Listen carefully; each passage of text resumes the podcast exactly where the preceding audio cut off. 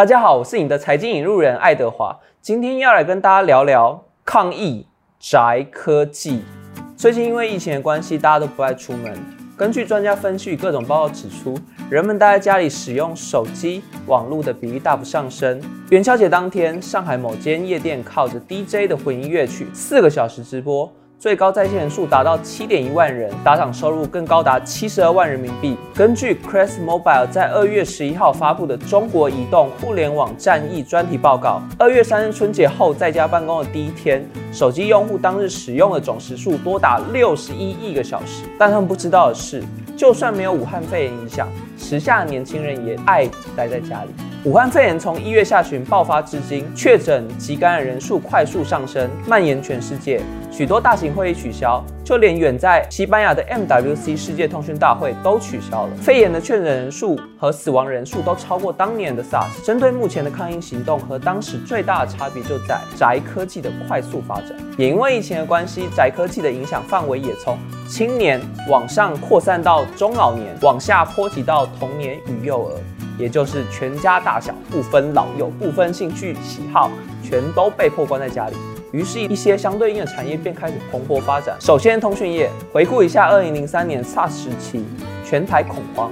当时没有智慧型手机，行动电话只能打电话、收发简讯，网络也只能用固网、金属线或光纤等固态媒体来传送现在的讯号，和现在无线网络有非常大的差异。当时一位企业老板为了宅在家也能电话会议，砸下七百多万建制了一套电话会议系统，还要定期支付网路费、维护费用七百多万。但到了现在，如果你想要开场线上会议，只要安装几种常见的通讯软体就可以办到，比如说 Zoom 这个软体就能支援跨平台多人连线，不仅能传输声音、影像，还能共享图文档案。那这个软体要多少钱呢？免费。再是教育业，人们为了在家也能够学习，家长为了让小孩子在家也能学习。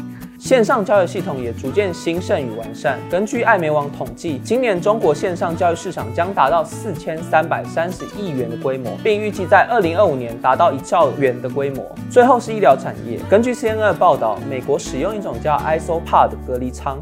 这是一种封闭空间，内有独立的空气过滤器，原本是为了伊波拉病患所准备。等患者到了隔离病房后，还有一台医疗型的机器人，上面架有荧幕，方便医师在远端进行问诊，减少感染风险。另一方面，为了防止感染而展开的消毒大作战，一家美商免费的提供美国洛杉矶、旧金山、纽约三大机场使用杀菌机器人替机舱消毒，设备有效消除细菌、冠状病毒、流感以及伊波拉病毒。那台湾呢？台湾实施口罩实名制，以健保卡来识别，奠基在云端资料库和网络基础建设之上。政府也预料到大量药局的查询需求，预先协调加开健保学伺服器，疾管署与 HTC 健康医疗事业部公共合作开发疾管家 LINE 聊天室，提供疫情资讯，订阅人数超过百万户，流量瞬间暴增。总结来说，因为疫情影响，宅科技有了明显的发展，不管是远距医疗、线上学习，还是网络会议，都能让我们即便宅在家里也能上班。